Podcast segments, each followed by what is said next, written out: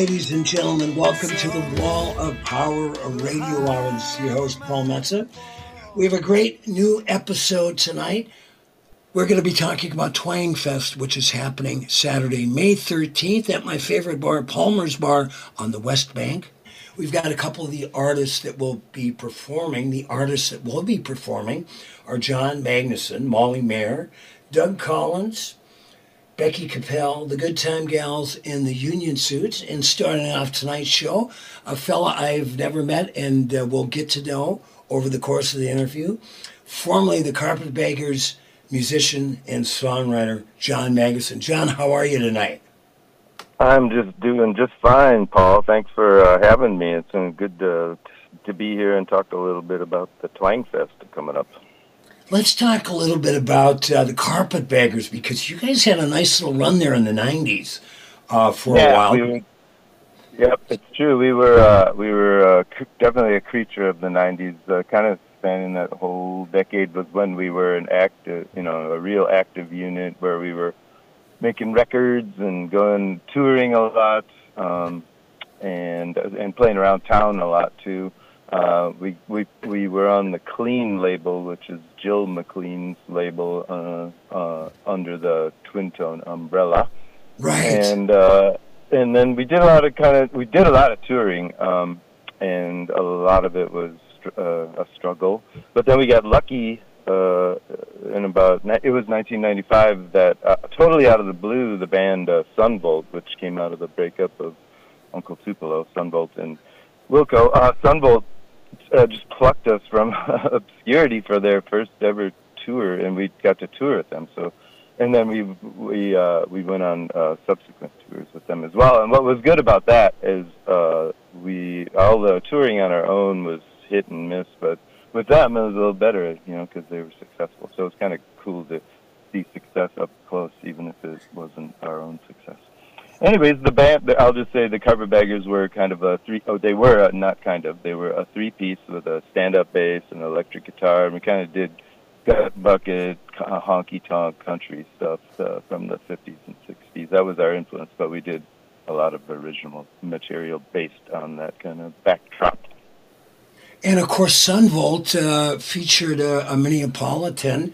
Uh, Doug Boquist played in Son Volt. Uh, D- Dave, yeah, Dave Boquist, Yeah, and Dave, also right. uh, and and Jim, Jim was in it too, the two Boquists. So, and that was uh, our introduction to them too. We hadn't, I hadn't met them, I don't think, before uh, that whole Son Volt thing happened. But yeah, it was good to get uh, get to know them. And in fact, uh, then I I put out a record in 2020 called Barely Noticeable, and I was able to uh, trick Dave and no, I'm kidding. I was able to uh, get get Dave to uh, play on a couple songs on my record. So uh, that was, of course, a highlight for me. Uh, so, uh, anyways, yeah, it was real real lucky that we got to uh, go on those Son Volt tours because they were fun. You know. kind of the uh, the Boquist brothers, a talented uh, duo, were kind of the uh, acoustic version of the Batson brothers. Um, of Yeah, course, from yeah. both and More, uh, all Right. uh, both Bill and Ernie, good friends of mine. Let's do this a little bit uh, uh, as we go back. Let's listen to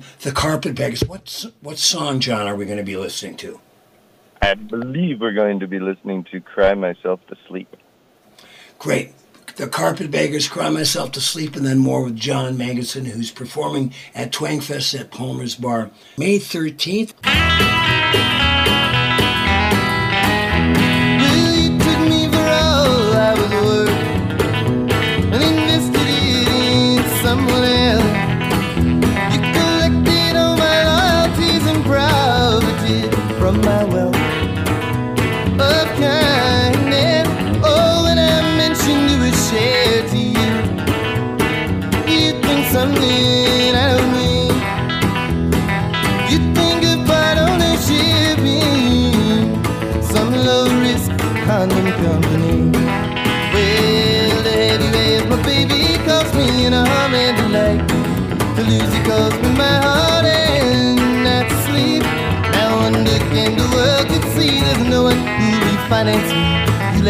Yourself to the bank and I cry myself to sleep.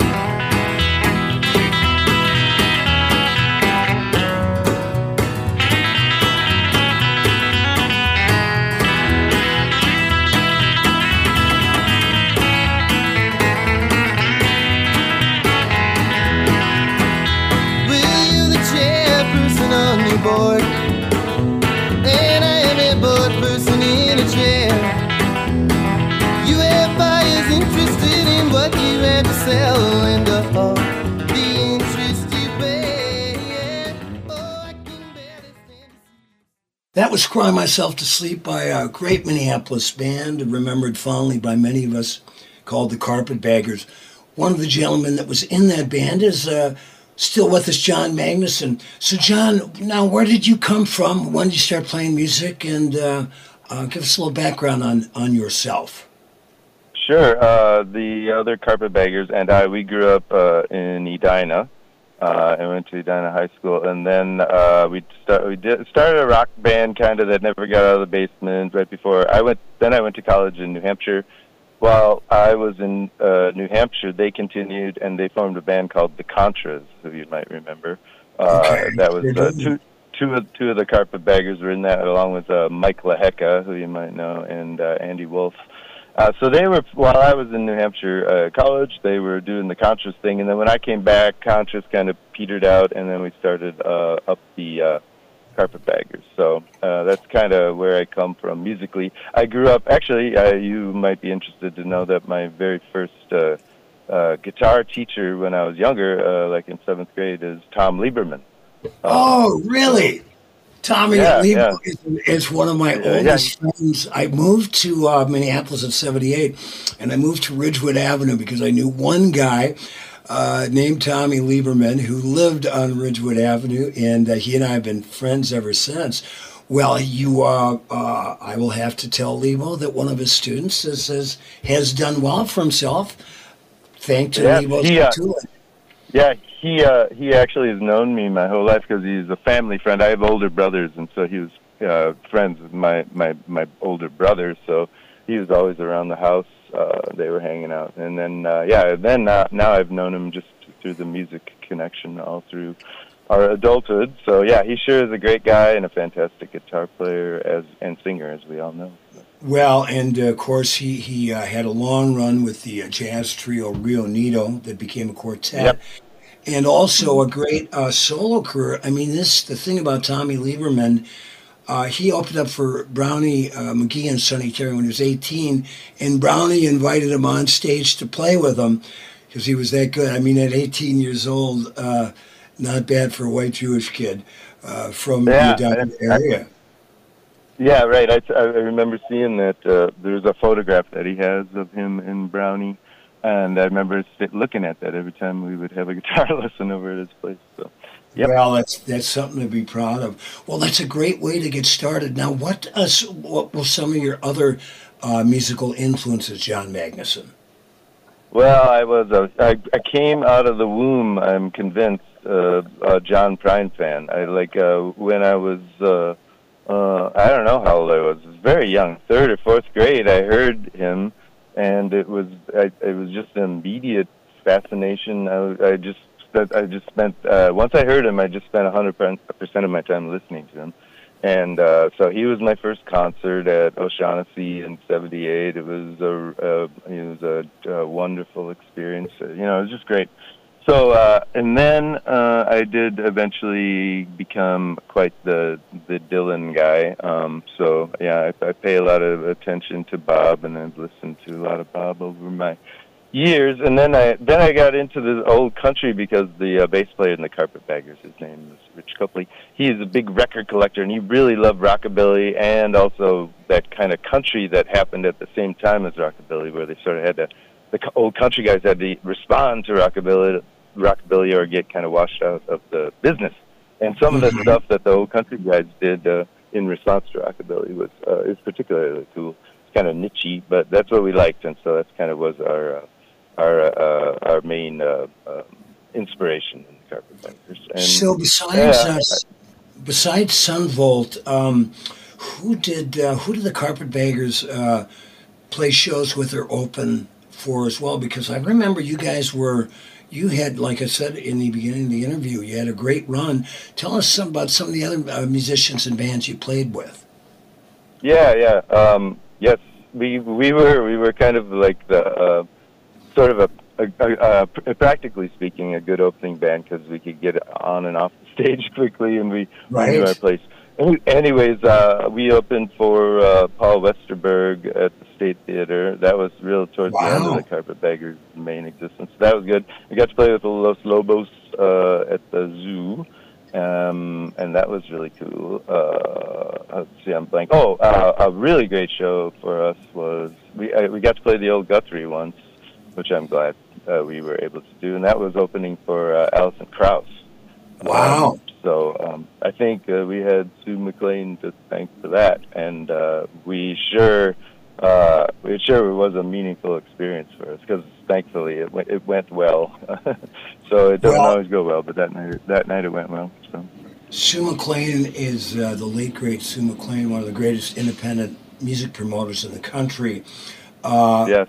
She, I was honored. She booked me eight different times at the Guthrie Theater, and uh, mm-hmm. the Guthrie itself is the institution celebrating their 60th anniversary this year. But I tell people, and I'd like you to talk about this, how great the acoustics were in the old Guthrie Theater. I, I would tell people standing on that stage, and you're standing on the same spot that uh, Miles Davis, The Temptations, Patti Smith, and Bruce Springsteen, and Elton John yeah all played their Minneapolis debuts there.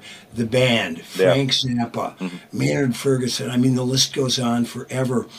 But the acoustics were such.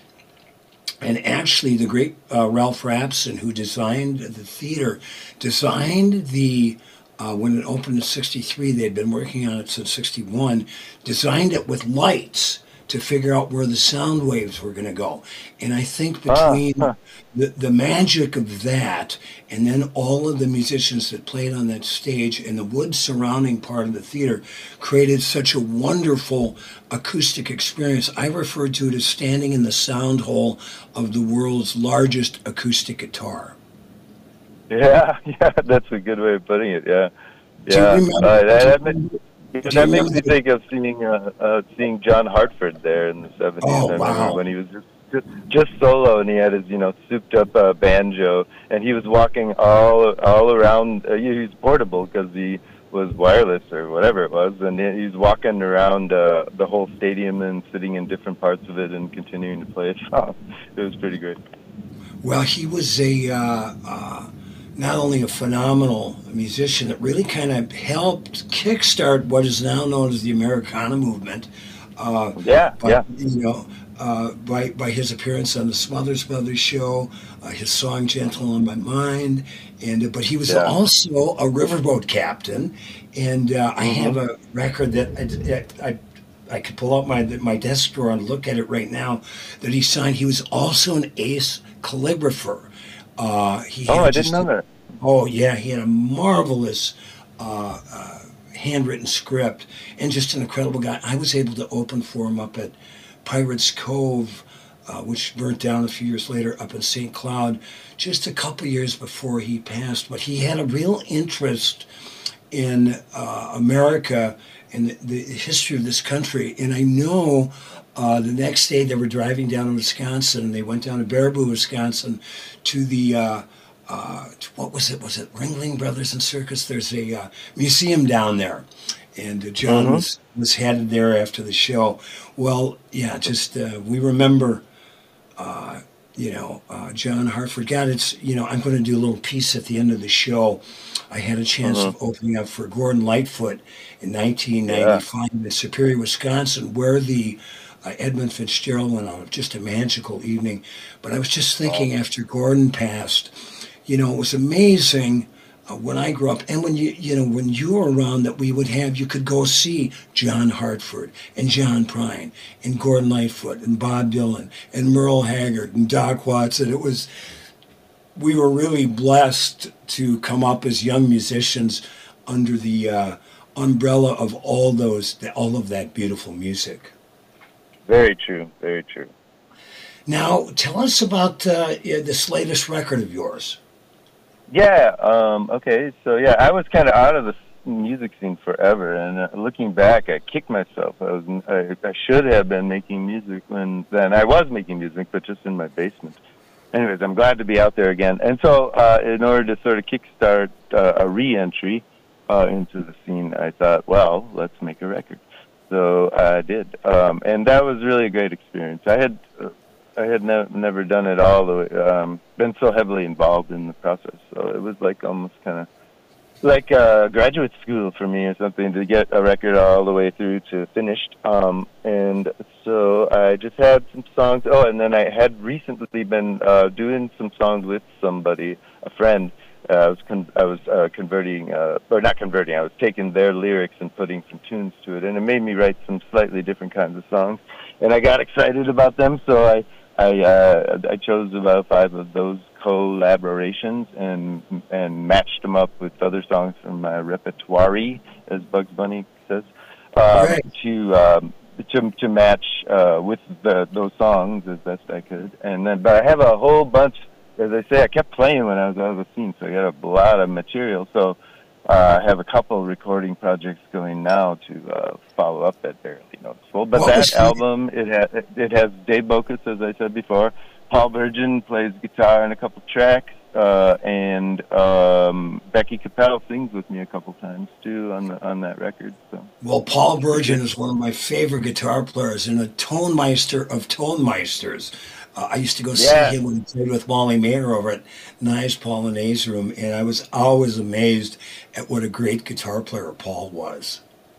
Yes, and uh, one would get a healthy dose of Paul Bergen at this Twang Fest because he plays with both Molly and Becky, so uh, that'll be a lot of Bergen to uh, to take in that night. So, Bergen fans, take heed. And once again, Twang Fest, May thirteenth. Uh, 3 to 10 mm-hmm. o'clock at uh, Palmer's Bar, the oldest bar in the Twin Cities. I think they started slinging whiskey there in about the turn of 1900 uh, uh, as the century came in. So I also, when I was reading a little bit about you, John, uh, we also shared a bass player, the great Steve Murray. Oh, yeah, that's right. Yeah, Steve was on that, that record that barely noticeable. It was him, uh, Steve on the uh, bass, and Peter Anderson on the drums. That, that was my uh, rhythm section there. And I should mention uh, I'm my trio who uh, kicks off the the Twang Fest. Uh, on May 13th. Uh, uh, we start at 4, and my trio consists of a guy on bass. His name is Paul McFarland. He's the bass player in um, Run Westy Run and also in Lolo's Ghost and a couple other sweet projects. And he's a fine fellow and uh, really lucky to be able to play with him. And on drums, I have John Sandbo, who, uh, among oh, other things, John. the drummer yeah, I'm sure you do. Uh, he, he drums for Curtis A and, and in the Dark Click and uh, other things. So, yeah, it's John Sandbo and Paul McFarland, and I make up the John Magnuson Trio. So we'll be playing at four, and then the Union Suits will come up after us at five, and then it'll just keep building and building and building, and the excitement will build until we get to Molly Maher at nine o'clock. Well, that's and it's a great. Uh, I have uh, had more than one cocktail. I usually do a, a, a bump of brandy and a cold glass of grain belt when I go to Palmer's, but they've got a, that beautiful stage in the back and the patio. We should have nice weather by then, so I suggest everybody go out there and support uh, one of my favorite bars of all time. And I've been in a few, so I know what I'm talking about. John Magnuson, I look forward to seeing you and hearing you one of these days. We're going to end with a song. Tell us a little bit about this tune we're going to hear, I Can't Leave Well Enough Alone. Yes, it's uh, called I Can't Leave Well Enough Alone. It's kind of a song I had for a while, and it was finally time to record it. And uh, what else to say about it? It's kind of a, the, there's a um, play on words, I guess, with I Can't Leave Well Enough Alone that uh, if one were to listen to the words, you might pick up on it. Um, but anyways, that's all. I can't think of anything else to say. It's that's probably best right. to listen to the song. Well, John, thanks so much for taking time tonight to speak with us in the Wall of Power Radio Hour. Once again, Twangfest, mm-hmm. May 13th at Palmer's Bar on the back patio. Have a great gig, man. Say hi to everybody you just mentioned. And when you bump into Steve Murray, uh, tell him uh, yeah. uh, I, I, I miss him uh, dearly. I sure will. Yeah, he's a wonderful guy, and he'll love to hear from you indirectly like that. So Sounds great, Johnny. You have a great gig, and thanks for taking time tonight. Thanks, Paul.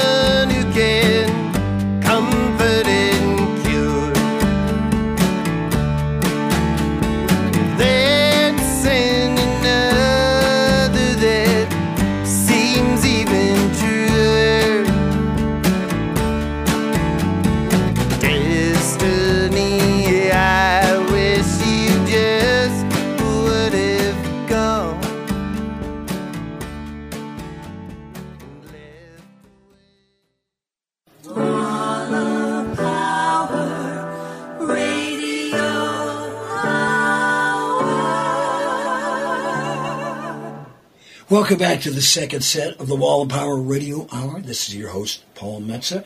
We're talking about a great event coming up on May 13th at Palmer's Bar, Twang Fest. We have the organizer, Doug Collins, with us now. He's been on the Wall of Power Radio Hour before, but I'll tell you a little bit about him in case you don't know. Doug was born in Iowa and known as Minneapolis' best dressed songwriter. Doug has been called one of the most brilliant songwriters to emerge from the Twin Cities in nearly two decades. Southern Minnesota told us that. A born showman, he weaves in wry humor with soulful singing and emotionally power-packed songs. His hooky mix of Beatlesque pop and classic country are highlighted in his energetic shows, both solo and with his band, The Receptionists. His last two CDs voted Best of the Year by the Minneapolis Star Tribune. And Good Sad News voted number three best American release in Spain's Route 66 magazine. This guy is bad and known internationally, and he's organizing Twang Fest. Doug, how are you tonight? Good. How are you doing, Paul?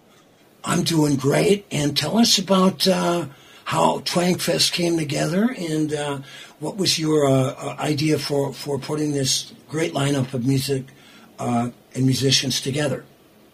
Well, I was. Um, I love the outdoors um, summer scene. You know, when you get to see a lineup of bands that you love, and there's always different ones, and they're usually kind of under one umbrella. And I was thinking, you know, we have such a great and in some ways unheralded, unheralded um, country twangy Americana scene here, and I wanted to really kind of just put the focus on that. And so I just I I talked to the wonderful Palmer's Bar about that, and so they said go for it. So I just tried to get as many people as I knew who thought would be you know a great fit, and I was lucky enough to get uh, the ones that I did, and um that's coming up. Yeah, soon.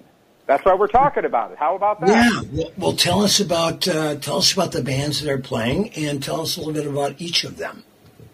Well, let me see. Well, John Magnuson's going to be starting us out. I think John is just an incredible songwriter, singer. Um, you know, he was with the Carpetbaggers back in the day, and now he's got his own little trio that has uh, still has the same drummer from Carpetbaggers, and he has Paul McFarland, who now play, plays with Lolo Scos, plays with Run Westy Run, and they're just a real tight trio. I think they're amazing, great songs, great performances. We have, um, you know, of course, the one and only Molly Maher is going to be headlining. She's just an institution in this town, and also just a really, just a really good person. And I was very happy and honored that she wanted to be part of this. Um, we have uh, Becky Kapell, who um, I think also has she has an incredible band. She's a great songwriter and a very, just an amazing singer. And I love doing any kind of show I can with her part of it. And I like and the Union Suits are. I knew them back in the day, and they have just kind of come back in town within the last like two years. Uh, Max Markin is the leader there, and he's he's a hell of a front man and a great singer and songwriter. So I wanted to make sure they could be part of it. And then we have uh, the Good Time Gals. So I'm not uh, as tight with as the other ones, but I'm really looking forward to seeing them. I've uh, I've seen them from afar, but I can't wait to see them live on uh, that Saturday. Now, And then you- there's us, me and my band. We're playing. We're good. That's all I got to say about that. Ah, the receptionist. Now, uh, tell us once again. I asked you uh, the last time you were on the show. We always enjoy having Doug Collins on. Where'd you come up with the name the receptionists? Well, I was my day job um, is being uh, a receptionist at the University of Minnesota, and um, I had been out of music for a while, and uh, an old bandmate was getting married, and so he wanted to put together a band for his reception, and then so we practiced, and I said, "Well, we need a name," and I he said, "What's the name?" And I said, "Well, it's the receptionist because we're playing at a wedding reception, and I'm a receptionist." So uh, it, it went from being a joke to something now that has been my band name for like 20 years. Now, where else are you playing around town? Uh, we just played last week at the 331, um, which I love. We have some stuff coming up this summer. We're going to be playing um, at the Lower Town Sounds uh, festival this summer. We're playing at Palmer's. We have some stuff in the future uh, down the road at the Turf. Um, you know, we just try and get out and play as much as possible. And this town, the Twin Cities, is so good for doing that. I mean, um, there aren't, of course, as many places as we remember from like the 80s and 90s, et cetera. But the places that we have now, I think, are just we're very, very lucky to have such a healthy and thriving scene. I I know if I wanted to, I could go out every night of the week to a different place and see people play, and that to me is just. I feel very lucky to be in a town like that. I was just telling the story. My band, Cats Under the Stars, we did four years of Tuesday nights, starting in about '82 at the 400 Bar, which is right on the corner of Oh, Cedar and Riverside, yeah. just just uh, a little bit north of Palmer's Bar. And we used to have a ball. Now, back then, when you're talking about uh, a great music scene, back then, just at the 400 Bar. Oh my God, the 400 was amazing, and it was it was something different all the time. It just seemed like you, it was a place to go, you know. And that's the one thing that I think these places also have in, have in common. You went there, and that was the that was the you went there not even knowing half the time who the band was And, and, and because there you would see your friends. You'd see your friends there. You that's where you would meet up. You'd see music, and that's how these scenes start. And, And the there were- 400 is just I miss that one a lot. Well, I mean, you look at. Uh, I was just going through my archives and I found an, an ad from the 400 Bar. In one week, you could see Willie Murphy solo piano, uh, Spider John Koerner and Tony Glover, Cats Under the Stars, the Maroons, a great reggae band. Yeah. Um, uh, Bill Hinkley and Judy Larson, uh, and then Jerry Rau. Uh, there was just uh, kind of a who's who of the West Bank music scene. Then uh, just kitty corner from the new Riverside Cafe and the Extemp. So you'd have a lot of the musicians, uh, national touring musicians that were playing there would occasionally come over and uh, uh, and and hang out at the uh, the 400. Now, when Cats Under the Stars played there, we passed the hat. We made you know good money for a bar in the, the mid 80s, uh, but they let us pass the hat for a little extra gas money.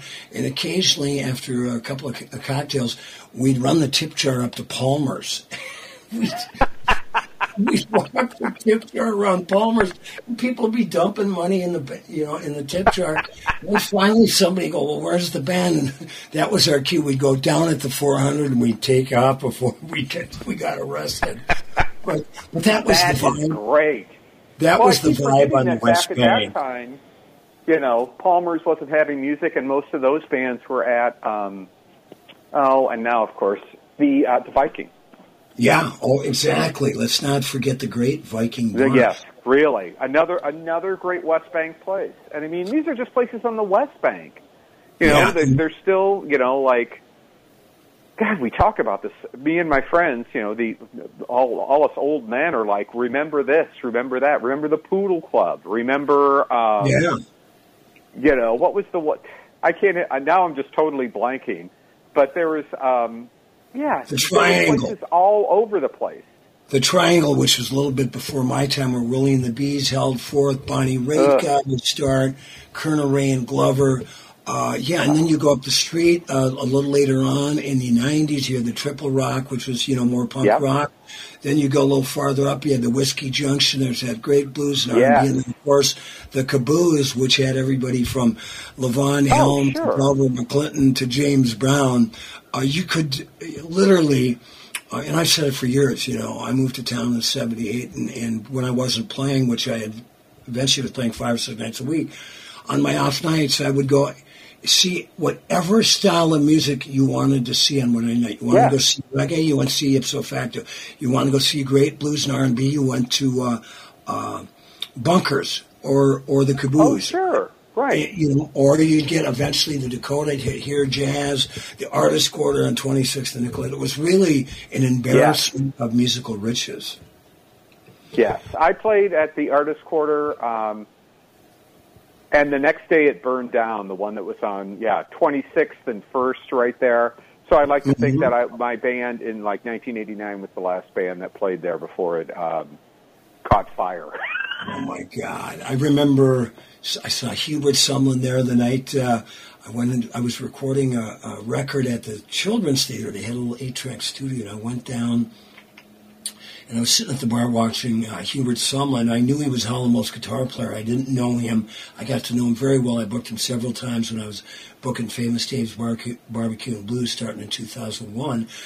But I'm sitting there, and Tom Surowicz, the uh, uh, jazz yep, critic City Pages writer, pretty- reader, I guess. yeah, he goes, Are you going to say hi to Bob? And I said, Bob who? He goes, Bob Dylan. And I look, and in the booth, there's Bob Dylan. Shades, polka, polka dotted shirt, that great, uh, that great hairdo with two gorgeous women. So I walked up, introduced myself. I happened to have the cas- the dub cassette from our session. I gave it to him. I gave him some promo from Cats on the Stars.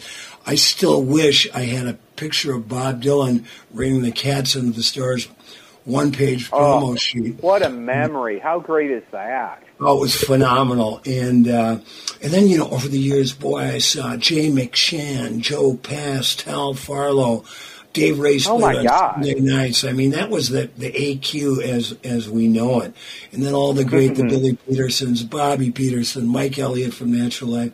Yeah, I, I, I get uh, I get teary eyed thinking about it. Tell people Yeah. about Palmer's Bar who haven't been there. It's the oldest bar in the Twin Cities. It's open in about 1900. It hasn't changed at all. It has not changed. There had been times when I hadn't been in there for a couple years at one time, and I went in there, and it was just basically like the only thing that had changed was me. Everything else Yeah. was exactly the same, and there's just such comfort in that, and there, it's such a wonderful, you know, I, the whole you know folk West Bank scene was a little before my time, but I feel very much of that being alive in there, and the fact that it's everyone goes there. There's no Yeah. you can see from the, from the top, to, to, you know, from the so, one socioeconomic spectrum, the whole thing is there on any given night, and everything there is.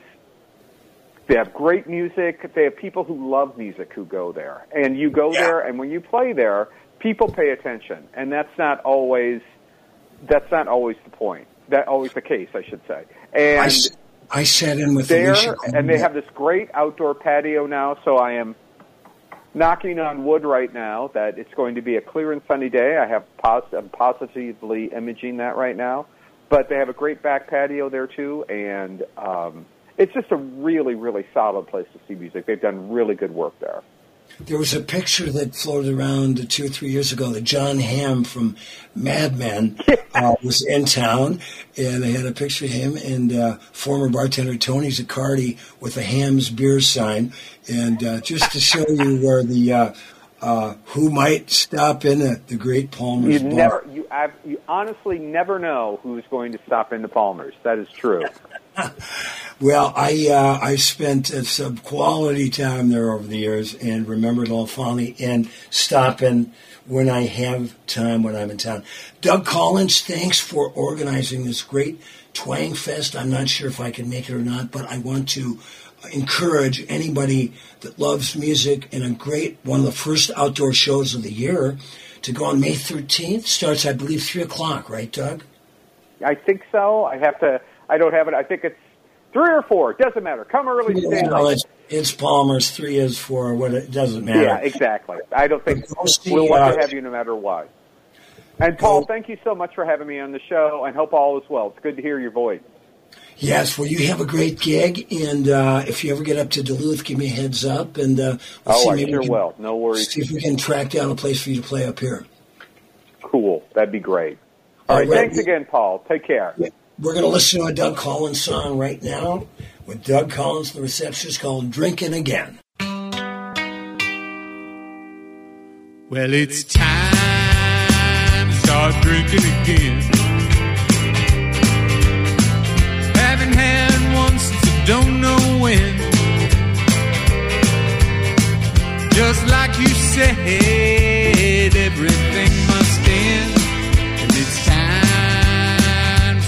drinking again. I gave it all up for you. And now you're gone, there's only one thing left to do. And it's time to start drinking again. Let's get it, boys!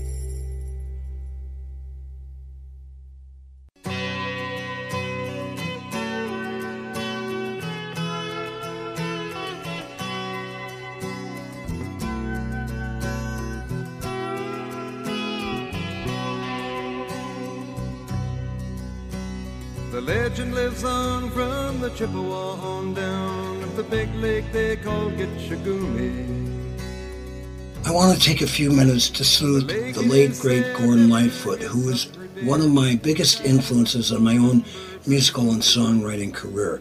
My sister Kathy brought home his record Lightfoot in 1968 from college, and I played it and fell in love immediately. He was really my Bob Dylan before Bob Dylan. In 1995, he had a show in Superior, Wisconsin, where, of course, the Edmund Fitzgerald left port. Now, he had played Duluth several times, but never played in Superior. My friend Tracy Lundeen was promoting the show, and I called him and I said, Do you need an opening act? He goes, Yeah, we'd love to have you. I couldn't have been more excited. It was August 5th, 1995. I got to the gig and I started to set up my stuff. I was going to do a five song opening set. And this gentleman that I thought was working with the production company was helping me plug in. And I said, Geez, what's your name and what do you do? Thinking he was with the production company. He goes, I'm, my name's Barry. I'm Gordon's manager. Let me tell you, that doesn't happen very often. So I played my five songs.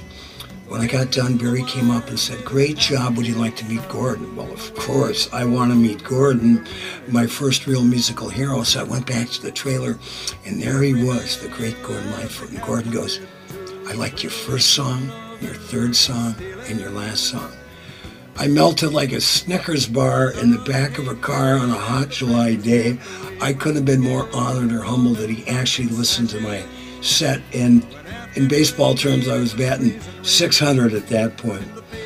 He went on to do his show. Now, the lights of Duluth were coming up on the hill that you could see from Connors Point, the outdoor venue where the show was.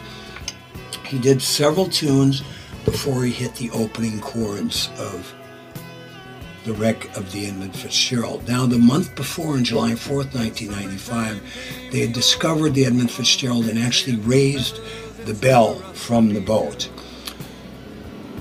There were several people in the audience who had relatives of sailors that were on, uh, that went down in that gales of November on the Edmund Fitzgerald.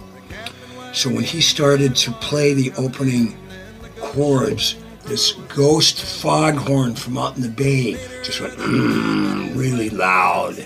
Uh, and everybody knew this was going to be a very special moment. He played the song this gorgeous evening while the nice warm wind was whipping through. And at the very end, when he got done, there was about 29 or 30 seagulls representing the sailors that went down in that tragedy that swooped down over the stage and flew away. It was pure magic and one of the most intense and soulful musical experience I've ever been a part of. Gordon Lightfoot was also one of Bob Dylan's favorite songwriters, and they said when Bob was on the road, a lot of times he'd sit around with his band and they'd play Gordon Lightfoot songs. It doesn't surprise me. Gordon was one of the best.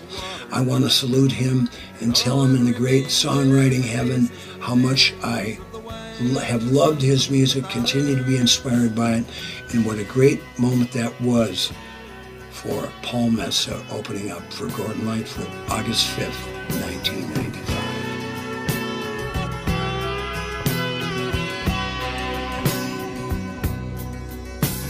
Lake Huron rolls, Superior sings in the rooms of her ice water mansion. Old Michigan steams like a young man's dreams. The islands Thanks for listening to the Wall of Power Radio Hour. The show was produced by Paul Metsa, engineered by Brett Johnson. We'd like to thank our guests John Magnuson and Doug Collins. My book Alphabet Jazz has been getting great reviews. You can order it on Amazon or pick it up at the Electric Fetus. And I'm going to be playing a special show at Sacred Heart Music Center as part of Dylan Days with a fellow by the name of Jeff Slate from New York with my buddy Sonny Earl on Thursday, May 26th. Once again, we salute the great Gordon Lightfoot. And like my dad used to tell me, remember to be kind and make someone happy. While power will fall.